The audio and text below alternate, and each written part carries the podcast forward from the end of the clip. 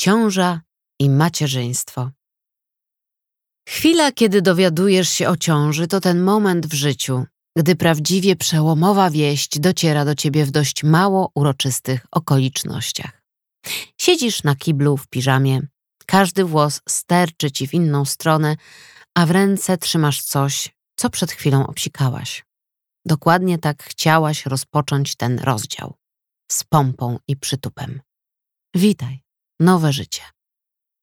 W tej podniosłej chwili mogą ci towarzyszyć różne emocje. Być może chciałaś dziecka i już od jakiegoś czasu staraliście się o nie z partnerem. Może jesteś po serii hormonalnych terapii i dziękujesz losowi, że twoje miasto dofinansowuje in vitro, bo bez tego poddałabyś się rok temu. A może cała ta ciąża przydarzyła ci się przypadkiem, ale stwierdzasz, jolo, ja nie wychowam, ja potrzymajcie mi piwo. To też jest okej, okay. bylebyś naprawdę tego chciała. Dziecko to wielka odpowiedzialność, której nie zdejmie z ciebie ani matka spragniona wnuka, ani partner. Jeśli się rozejdzie, to zgadnij, kto będzie co dzień odprowadzał Henia do przedszkola, a kto zabierał go w niedzielę do akwaparku. A już na pewno nie zdejmą jej z ciebie prawicowi politycy i biskupi gardłujący, że przerwanie ciąży to morderstwo. W dużej mierze to ty będziesz nieść ten krzyż, ponieważ mieszkamy w Polsce, kraju, w którym alimanciarzom, prawicowym politykom i biskupom żyje się dużo lepiej niż matkom. Dlatego nie słuchaj ich, tylko rób to, co najlepsze dla ciebie. I powiedzmy to jasno i bez eufemizmów. Jeśli nie chcesz być w ciąży, to można ją usunąć. Ale zostawmy to na razie, bo po pierwsze to ma być zabawna książka, a nie ciężkostrawny reportaż o doli kobiet, a po drugie po co psuć moment? Pamiętajmy, wciąż jesteśmy w chwili, kiedy siedzisz na kiblu i wysyłasz przyjaciółce na Messengerze fotę dwóch kresek. Zwłaszcza, że podczas najbliższych dziewięciu miesięcy wkurzyć zdąży cię jeszcze rodzina, szef, znajomi, rejestrator Ugina i tatypiara z Facebooka, która minutę przed tobą zaklepała kosz Mojżesza na grupie Śmieciarka jedzie. Teraz kolejna dobra wiadomość. Na ciąży się nie kończy. Po dziewięciu, jakże błogich miesiącach przed tobą jeszcze mniej więcej 18 lat. Albo raczej 20 parę. Bardzo intensywnej relacji. Czymże jest macierzyństwo? To symbiotyczny związek, w którym kochasz drugą osobę bezgranicznie, aż do kości. Troszczysz się o nią, dążysz do bliskości i jeszcze za wszystko płacisz. A ona odpisuje na SMSy po pięciu godzinach i zostawia brudne dżinsy na środku łazienki. Na koniec jeszcze wyjedzie ci z pretensjami, że to ona musi chodzić na terapię przez ciebie. I tym samym zgodzi się ze światem, który cały czas ci wmawia, że jesteś złą matką ale prawdopodobnie i tak będziesz czuła, że nie oddałabyś tego za nic na świecie. Drogie matki, przyszłe matki, potencjalne matki, a także osoby, które chcą same sobie pogratulować, że nie planują dzieci. Zapraszamy do lektury rozdziału, który przybliży Wam grozę, piękno jakże liczne zdumienia związane z ciążą, porodem i macierzyństwem. No to hop. Dziesięć pytań, które na widok brzucha będą zadawać ci ludzie i jak je odpierać. Zanim zaszłaś w ciążę, byłaś pewna kilku rzeczy. Że zawiązywanie sznurowadeł jest proste, że to nic trudnego nie pić przez parę miesięcy i że twój brzuch zasadniczo należy do ciebie, a nie do całego społeczeństwa. Oj, naiwniaro. Stan błogosławiony, świetna nazwa, boleśnie weryfikuje te wszystkie przekonania, a już najbardziej ostatnie. Jeśli w głębi duszy jesteś diwą, kochasz światło reflektorów i zainteresowanie tłumów, ciąża w Polsce jest dla ciebie. Dzięki widocznemu brzuchowi poczujesz się jak Taylor Swift kiedy patrzy, jak na koncercie wyciągają się do niej zachłanne ramiona fanów z pierwszych rzędów, z tą różnicą, że ciebie od tych ludzi nie będzie dzielić żadna barierka, a ręce będą się wyciągały nie do ciebie, tylko do twojego brzucha. A nawet jeśli zdołasz zręcznie się wywinąć od rąk kładzionych ci znienacka przy pępku, to nie unikniesz komentarzy, uwag, rad i przede wszystkim pytań o twoje prywatne sprawy, które nikogo nie powinny obchodzić. Oto dziesięć mądrych pytań, które na widok twojego ciążowego brzucha zadadzą ci ludzie oraz instruktaż, jak je odpierać. 1. Chłopiec czy dziewczynka? Pytanie zadane przez przypadkową obcą osobę w tramwaju, sklepie, przymierzalni, na ulicy. Spokojnie, twojej matce nie odmawiamy prawa do zainteresowania. Nieważne, że być może jeszcze nawet nie wyczaiłaś tego na USG i nieważne, że wiedza ta jest nikomu niepotrzebna do niczego. Ta typiara, która siedzi obok ciebie w kolejce do poprania krwi, chce wiedzieć. I co jej zrobisz? Jak odpowiadać? Chomik. 2. Który miesiąc? Kolejny złoty klasyk. Pytanie jest szczególnie niebezpieczne, kiedy zadaje je inna ciężarna kobieta. Zwłaszcza taka, która ma mniejszy brzuszek niż ty, szczupłe nogi w rurkach i w ogóle wygląda jak modelka z taką zgrabną piłką doczepioną z przodu. Szósty. Odpowiadasz szczerze, ocierając pot z czoła i patrząc na swoje opuchnięte kostki. A ona mówi: Ach, bo ja siódmy. I już wiesz, że nie będziecie przyjaciółkami. Jak odpowiadać? Jedenasty. Czekamy, może kiedyś wyjdzie. Trzy. Mogę dotknąć? To jest to, o czym była mowa wcześniej, czyli macanie brzucha. I tak ciesz się, że proszą o pozwolenie, no chyba, że pytanie wypada z czyichś ust wtedy, kiedy jego łapa już leży na twoim pępku. Jak odpowiadać? Nie, nienawidzę tego. Serio, tu akurat nie ma miejsca na żarty. 4. O, rodzina się powiększa.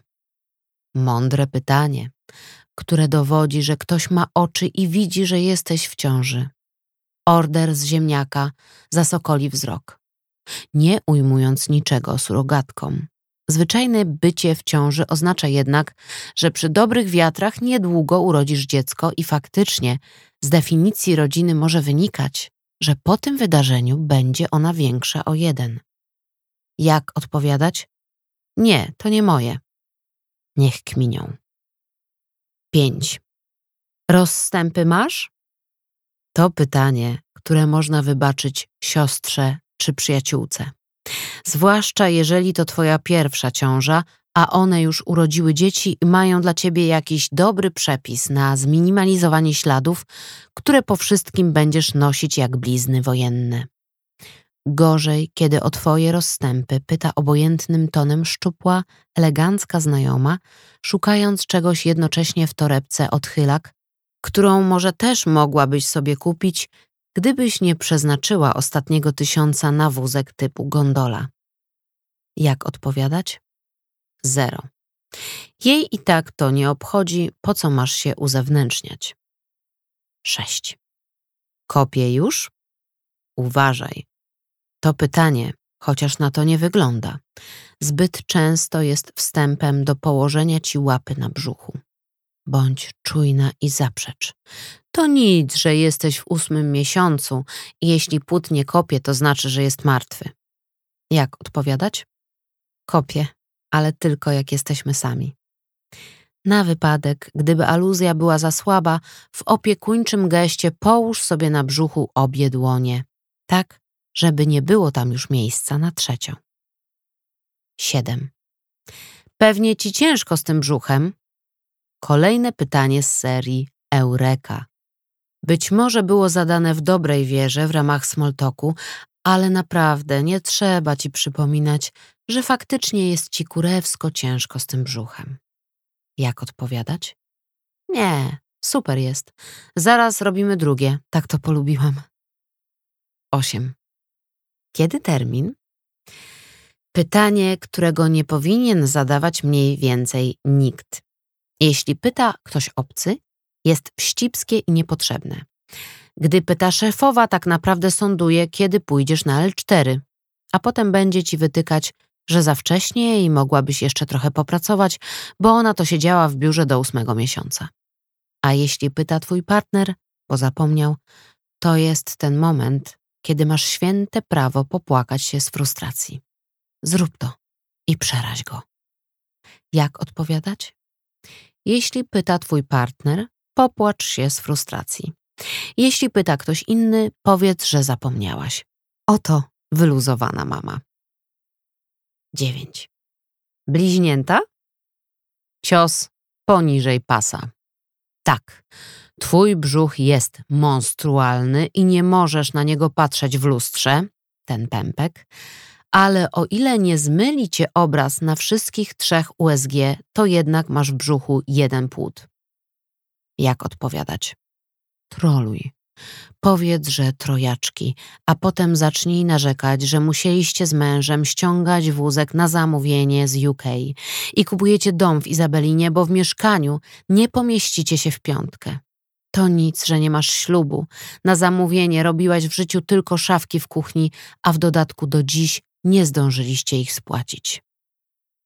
10. Czy chciałaby pani usiąść?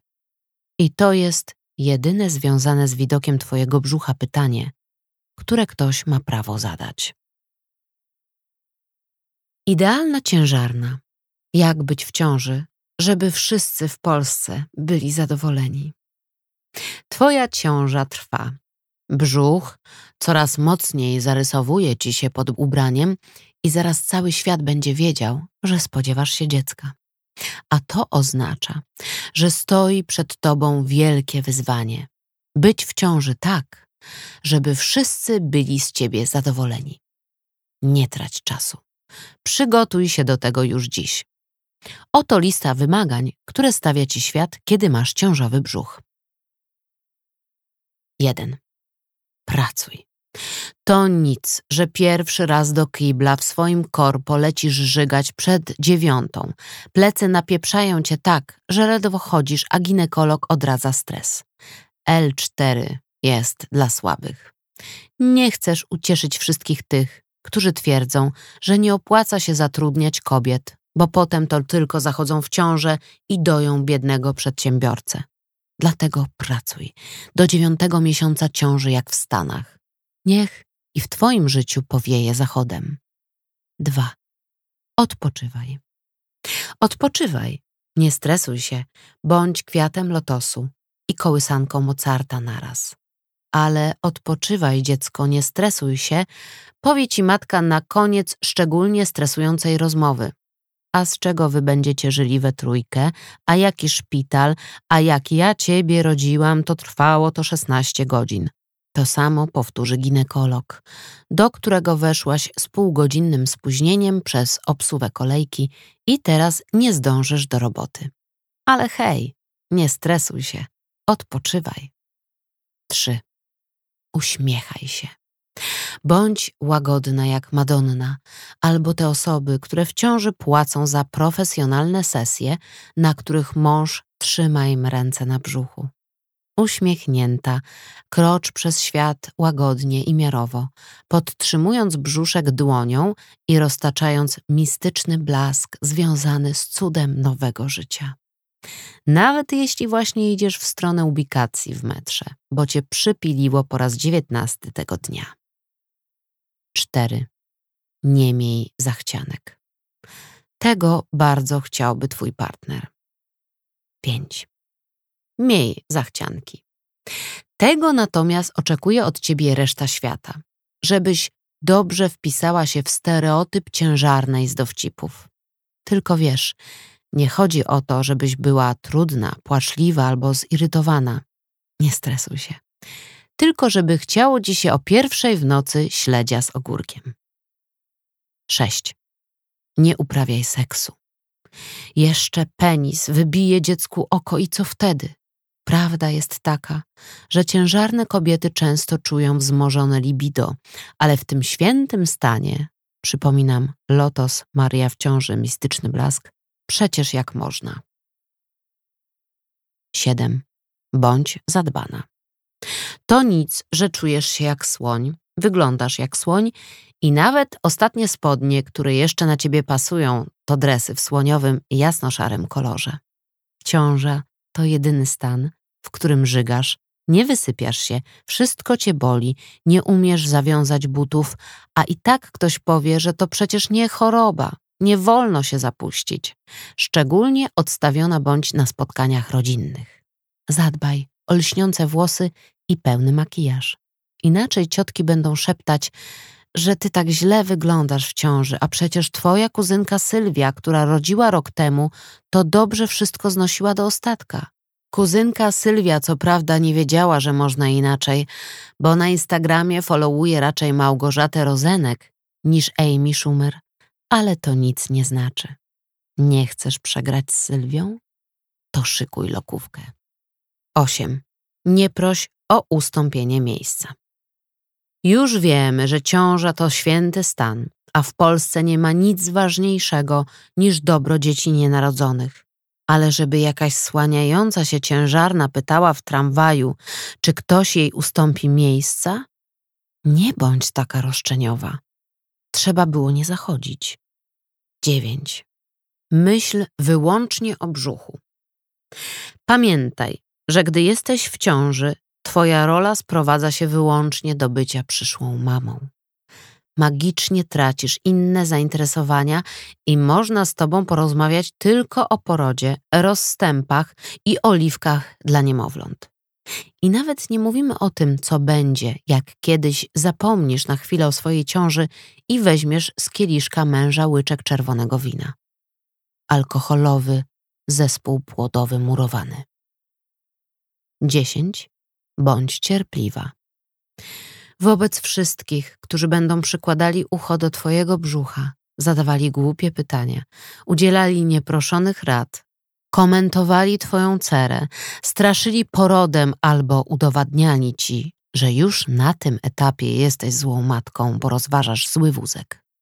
Bądź jak Chrystus. Nadstawiaj drugi policzek i przebaczaj im, bo nie wiedzą, co czynią.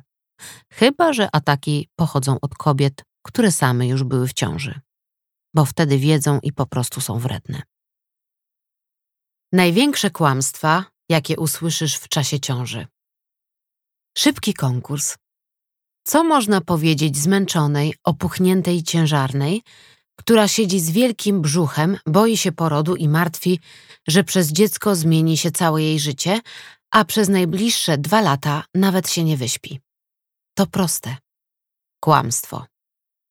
Bo chociaż to jasne, że jej strachy się spełnią, to podstawowa ludzka empatia każe nie dobijać wystraszonej dziewczyny. Ale w tej książce nie ma lukrowania, tylko brutalna, trudna prawda. Jeśli nie chcesz jej poznać, każdy ma prawo do swoich złudzeń, przejdź do następnego rozdziału. A jeśli jesteś odważna, jedziemy dalej. Oto największe kłamstwa, które usłyszysz w czasie ciąży. 1. Będziesz wspaniałą mamą.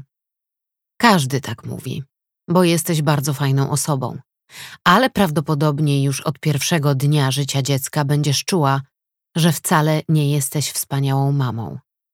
Upewnią cię w tym zwłaszcza twoja własna matka, ciotki, przedszkolanka wyniki Twojej pociechy w dzienniku elektronicznym i przede wszystkim inne matki w internecie.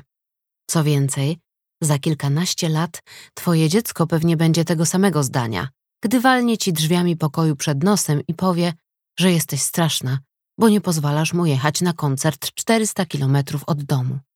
Dlatego może od razu nie wiesz w te głupie zapewnienia i postanów sobie, że będziesz po prostu mamą która jest wystarczająco dobra.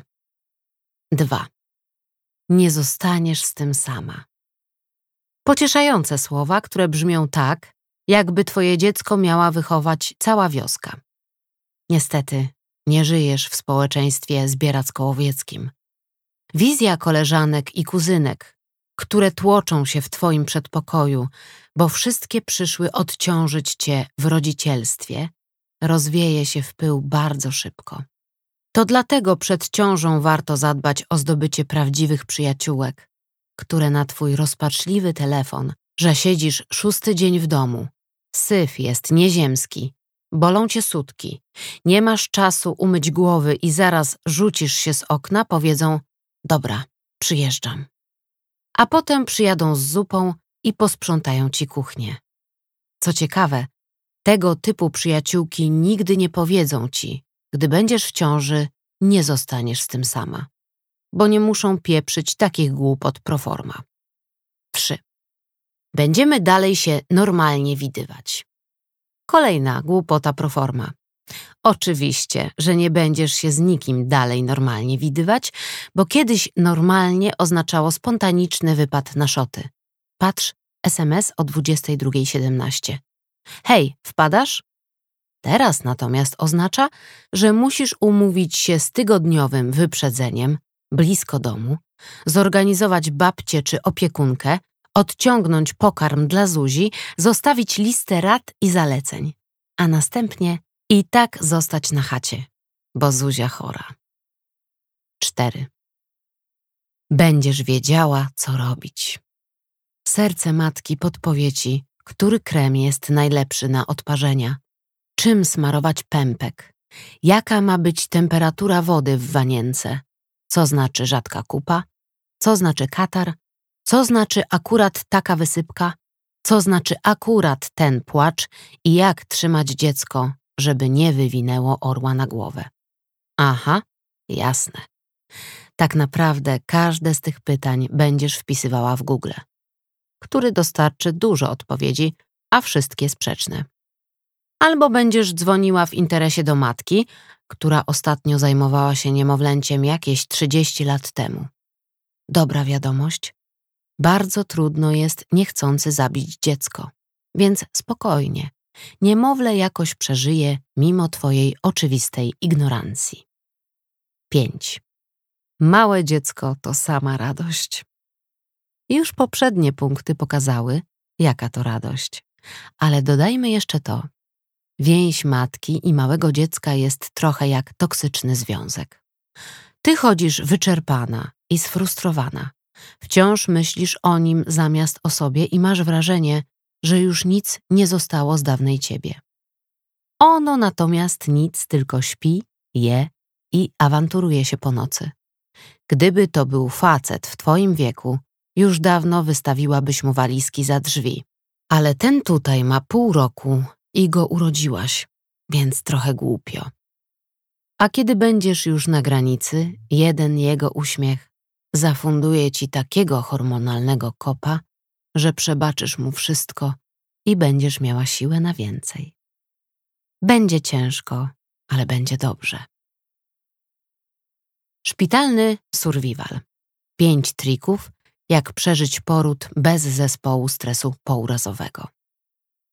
W dzisiejszych czasach w Europie niewiele nam zostało ostoi prawdziwego heroizmu. Nawet twój mężczyzna, który kiedyś dzielnie polowałby na mamuty, dziś nie poluje już na nic, tylko przynosi mrożone kotlety sojowe z biedronki. I dobrze. Może gdyby było więcej takich, to po ziemi wciąż chodziłyby mamuty. Ostatniego, prawdziwego, bohaterskiego chłopaka miałaś na studiach, bo był antyfaszystą i zwinęli go do suki, gdy blokował przeważające siły Marszu Niepodległości. Ale to było dawno, bo w tej suce zaprzyjaźnił się z koleżanką ze skłotu i tyle go widziałaś. Być może poród pozostał ostatnim doświadczeniem ekstremalnym, jakie jest powszechne w krajach pierwszego świata. To ostra jazda pełna bólu, krwi, flaków, potu i bluzgotów, którą warto byłoby sfilmować jak scenę walki w grze o tron, z podkreśleniem, że rany krocza goją się trochę dłużej niż te z gry o tron. I, co ciekawe, to my, kobiety, musimy to ogarnąć, a nie nasi rycerze i herosi. Przed każdym bojem należy się uzbroić, więc ty też to zrób. Spakuj zawczasu torbę, słuchaj swojego organizmu i bądź gotowa. A pomoże ci w tym kilka złotych trików. 1. Starannie wybierz szpital. Nawet jeśli zwykle w życiu preferujesz raczej podejście typu YOLO, tu nie idź na żywioł. Zasięgnij opinii największych ekspertek świata, czyli Twoich koleżanek, które już mają dzieci. Przeprowadź dogłębny wywiad, przeanalizuj wszystkie informacje, a dopiero potem zdecyduj, gdzie będziesz rodzić. Uwaga! Jeśli masz termin na poświętach, a twoja matka nalega, żebyś mimo to przyjechała do niej na ten czas, nie daj się wrobić. Jeśli ulegniesz, to na bank zaczniesz rodzić między Karpiem a Makowcem, oddalona o 300 kilometrów od swojej położnej. A twój mąż, niczym święty Józef szukający stajenki, będzie panicznie googlował, gdzie tu jest najbliższy szpital. 2. Zbierz drużynę. Najgorzej jest być w szpitalu samą, bo kiedy jesteś zajęta rodzeniem, trochę trudno się wykłócać o godne warunki porodu. Dlatego zabierz ze sobą męża, chłopaka, siostrę. Kiedy ty będziesz krzyczeć kurwa i odgarniać przepocone włosy z czoła, twój towarzysz albo towarzyszka zawalczy o twoje podstawowe prawa, na przykład do znieczulenia albo żeby ktoś wreszcie przyszedł do twojej sali.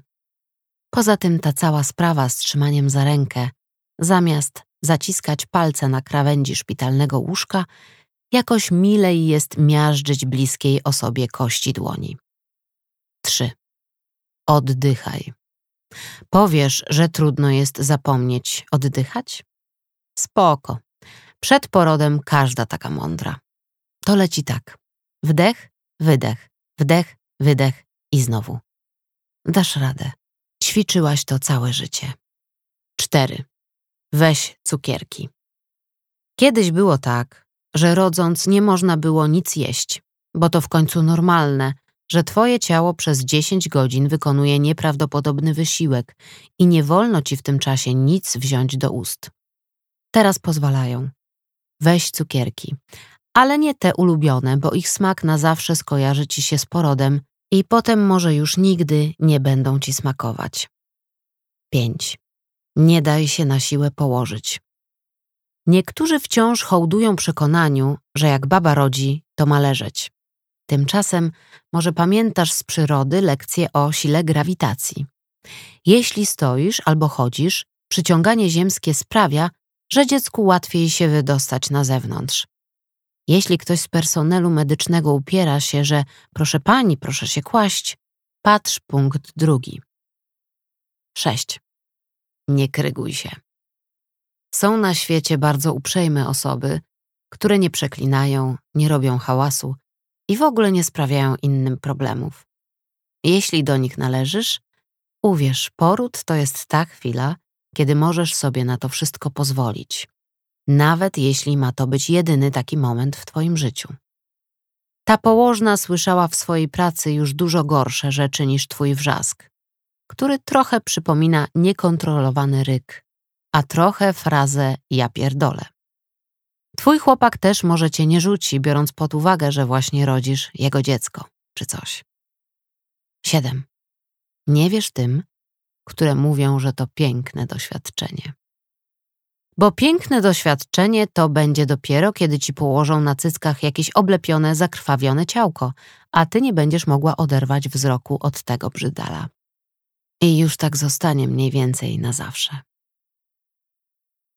Pięć sprytnych sposobów na to, jak nakłonić partnera do pomocy w wychowywaniu waszych wspólnych dzieci.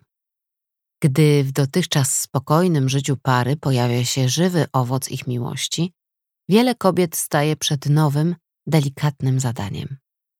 Jak przekonać człowieka, który przekazał waszemu dziecku dokładnie tyle samo genów co ty, żeby również zaangażował się w jego wychowanie? Jak być przy tym subtelną i nienarzucającą się, by mężczyzna nie uląkł się, że stawiasz mu wymagania, a przecież on się na to nie pisał? Pamiętaj, choć wielu panów lubi myśleć, że ich totemiczne zwierzę to groźny lew, tak naprawdę konstrukcją psychiczną przypominają płochliwą gołębicę. Nie wystrasz jej. Już dziś poznaj skuteczne strategie angażowania partnera w rodzicielstwo. zanim będzie za późno i partner utrwali sobie w głowie twój obraz jako jędzy, która ma pretensje, że on nie babrze się w tym głównie. Dosłownie, razem z nią. 1. Pomóż mu się dobrze bawić. Pokaż swojemu partnerowi, że ojcostwo nie musi być nudne. Spraw, aby stało się dla niego zabawą. Pamiętaj, to Twoja odpowiedzialność. W końcu to Ty samodzielnie powołałaś to dziecko na świat. Być może Twój mąż chętnie będzie uczył syna gry w piłkę. Może pokocha wspólne wycieczki na trampoliny, kiedy Ty będziesz ogarniać dom. Nie wiesz tego, więc daj mu spróbować różnych rzeczy. Pomocne w angażowaniu przez zabawę będą przedmioty takie jak resoraki, figurki Marvela, klocki Lego, a przede wszystkim elektryczna kolejka.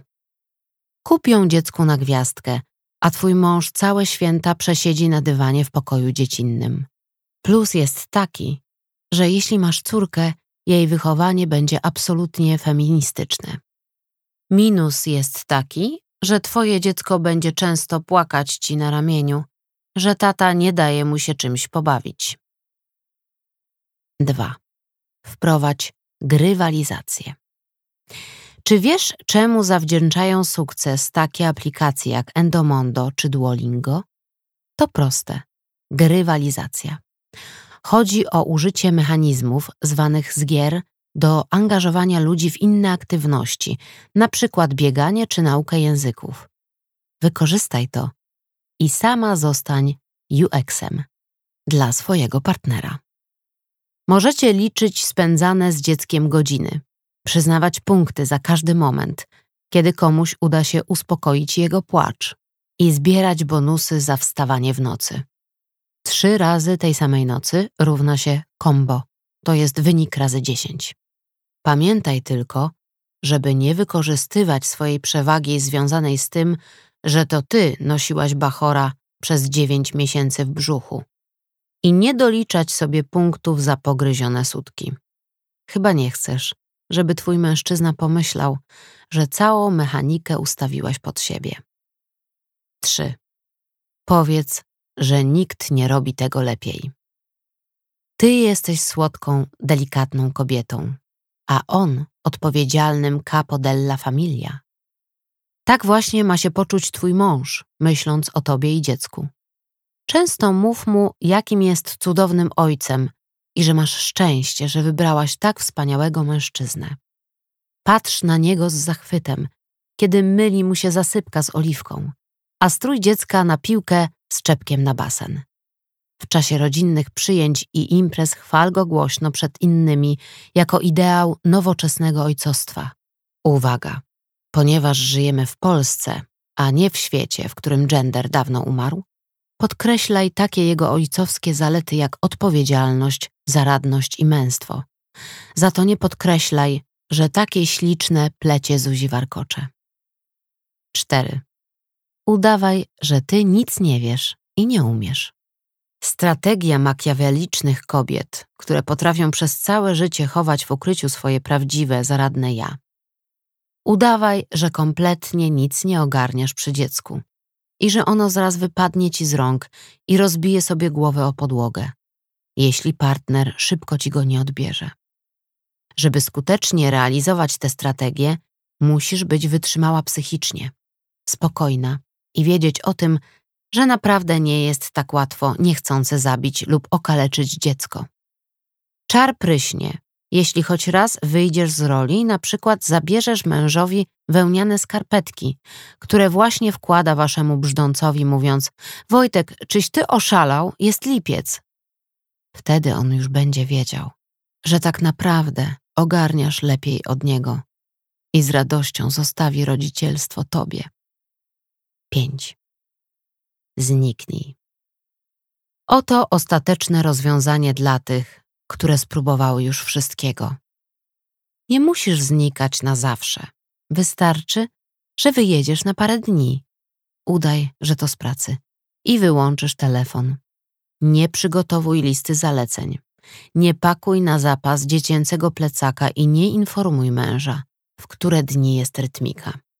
Zobaczysz, twój komando z ojcostwa sobie poradzi.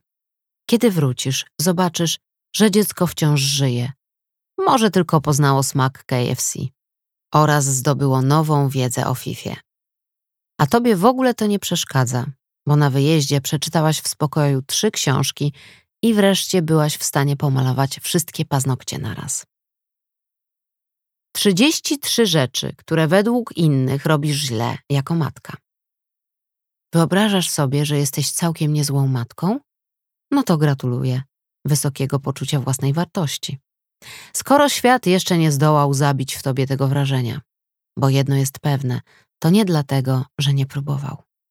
Komentarze na temat tego, że jako matka robisz coś źle, usłyszysz od każdego. Własnej matki, koleżanek, przypadkowej staruszki w parku, a dodatkowo utwierdzą cię w tym obcy ludzie w internecie. Jeśli dopiero jesteś w ciąży, ostrzegam, nie chcesz wchodzić do tego płonącego kotła, jakim są dyskusje matek online. To jest walka na kły i pazury, dziewczyno. Dlatego oszczędź sobie oczekiwania na najgorsze i już teraz przygotuj się na krytykę. Przed tobą lista 33 rzeczy, które robisz albo zrobisz źle jako matka. 1. Karmienie. Karmisz mlekiem modyfikowanym?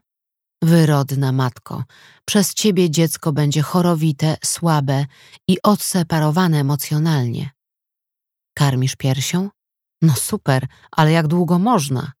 Nie łudź się, w sprawie karmienia nie ma dobrej drogi. 2. Kompanie. Za rzadko? Twoje dziecko musi być zapocone i brudne. Za często?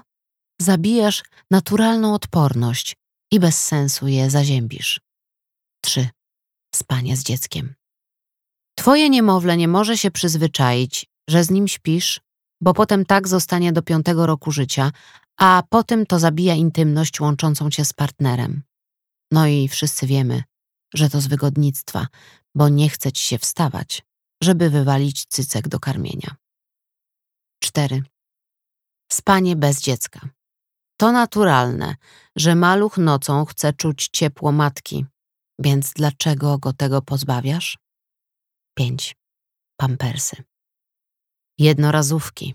Gdzie twoja troska o środowisko? Pieluchy tetrowe prane w orzechach. No, niezła ekoświruska. 6. Noszenie. Nosidło na plecach, nosidło na brzuchu, chusta. Każde z nich ma swoje wady i bądź pewna, że o wszystkich od kogoś usłyszysz.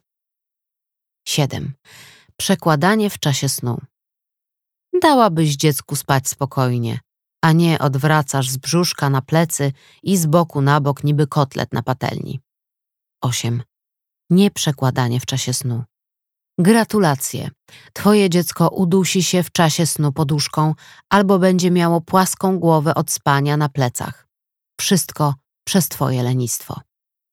9. Zabezpieczanie domu. Czyjeś bystre oko zawsze znajdzie jakiś niezabezpieczony kant albo gniazdko z klapką, którą jednakowoż dziecko może podnieść i wsadzić do środka palec. A jak już zamienisz dom w super bezpieczny fort, to od kogoś innego usłyszysz, że kiedyś nie było takich wariactw, a dzieci żyły. 10. Wychodzenie na spacer. Za mało, za dużo, za krótko, za długo, co chcesz. 11. Ubieranie za ciepło. A czemu on tak ciepło ubrany? Zapyta z troską koleżanka, patrząc na skarpetki twojego malca w letni dzień. 12. Ubieranie za lekko. A czemu on tak lekko ubrany? Zapyta z troską obca baba w sklepie, patrząc na bose stopy twojego malca w ten sam letni dzień. 13. Żłobek. Posyłasz dziecko do żłobka i wracasz do pracy? Super. Pozbaw je macierzyńskiego ciepła, skoro praca jest dla ciebie ważniejsza niż rodzina. Zostajesz z dzieckiem w domu zamiast wrócić do pracy i zapisać je do żłobka? Świetnie.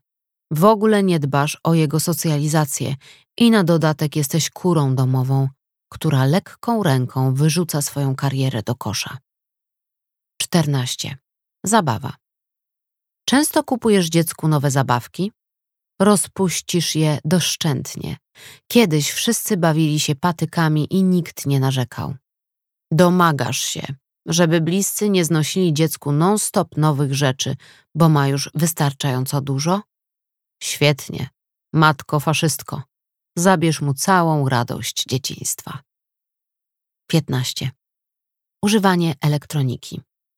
Żyjemy w Black Mirror. Tak bezdzietna znajoma skomentuje fakt, że twoja trzylatka umie sobie sama włączyć świnkę Pepe. A jeśli nie pozwalasz dziecku korzystać z ekranów, dowiesz się, że jesteś nawiedzona. 16. Uleganie zachciankom. Dziecko musi wiedzieć, że nie dostanie wszystkiego, o co poprosi. Mądra matka stawia granice. 17. Nieuleganie zachciankom. Jak to odmawiasz dziecku? Skoro o coś prosi, to widocznie ma taką potrzebę, a ty ją okrutnie lekceważysz. 18. Wybór przedszkola. Zwykłe, leśne, Montessori, językowe. Niezależnie od tego, które wybierzesz, i tak okaże się, że te inne są lepsze. 19. Wybór szkoły. Osiedlowa, społeczna, demokratyczna, waldorfska. Niezależnie od tego, którą wybierzesz, okaże się, że te inne są lepsze. 20.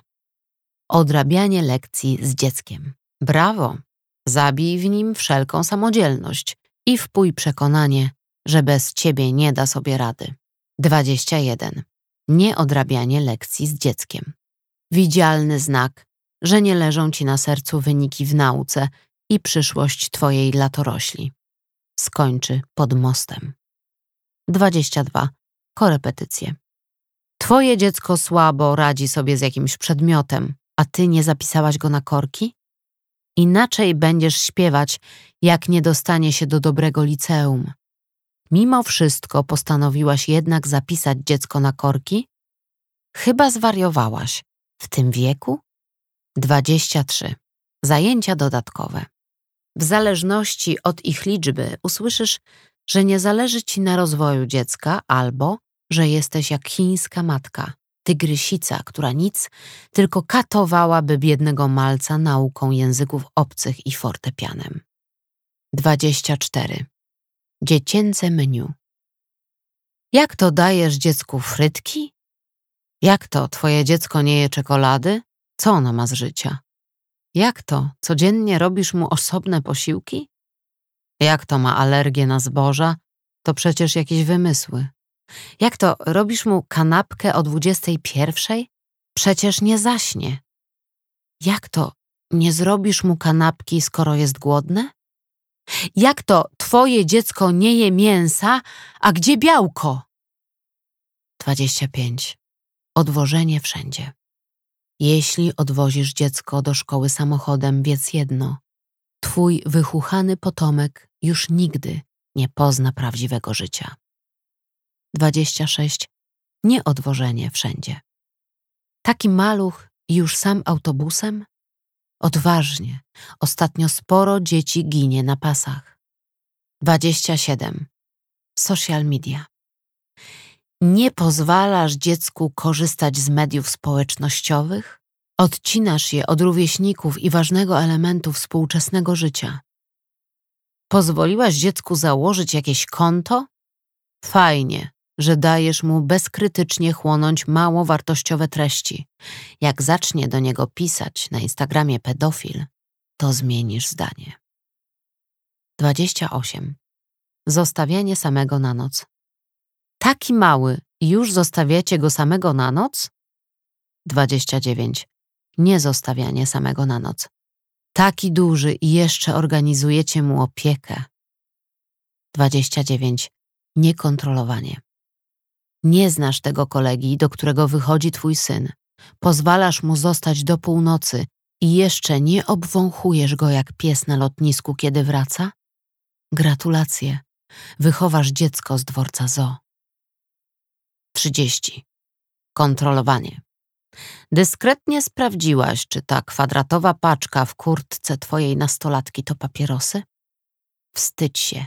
Teraz ona już nigdy ci nie powie, bo widzi, że i ty nie masz do niej zaufania. 31. Alkohol. Pozwoliłaś szesnastolatce wypić z tobą i twoim mężem lampkę wina do kolacji? Fajnie.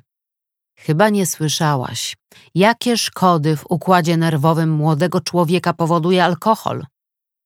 Nie pozwoliłaś szesnastolatce na lampkę wina? Zakazany owoc smakuje najbardziej. Przez twoją faszystowską postawę w dwójnasób odbije sobie te procenty z kolegami. 32. Nieingerowanie w wybór studiów. Świetnie. Wybierze kulturoznawstwo, a potem będzie pracować w McDonaldzie.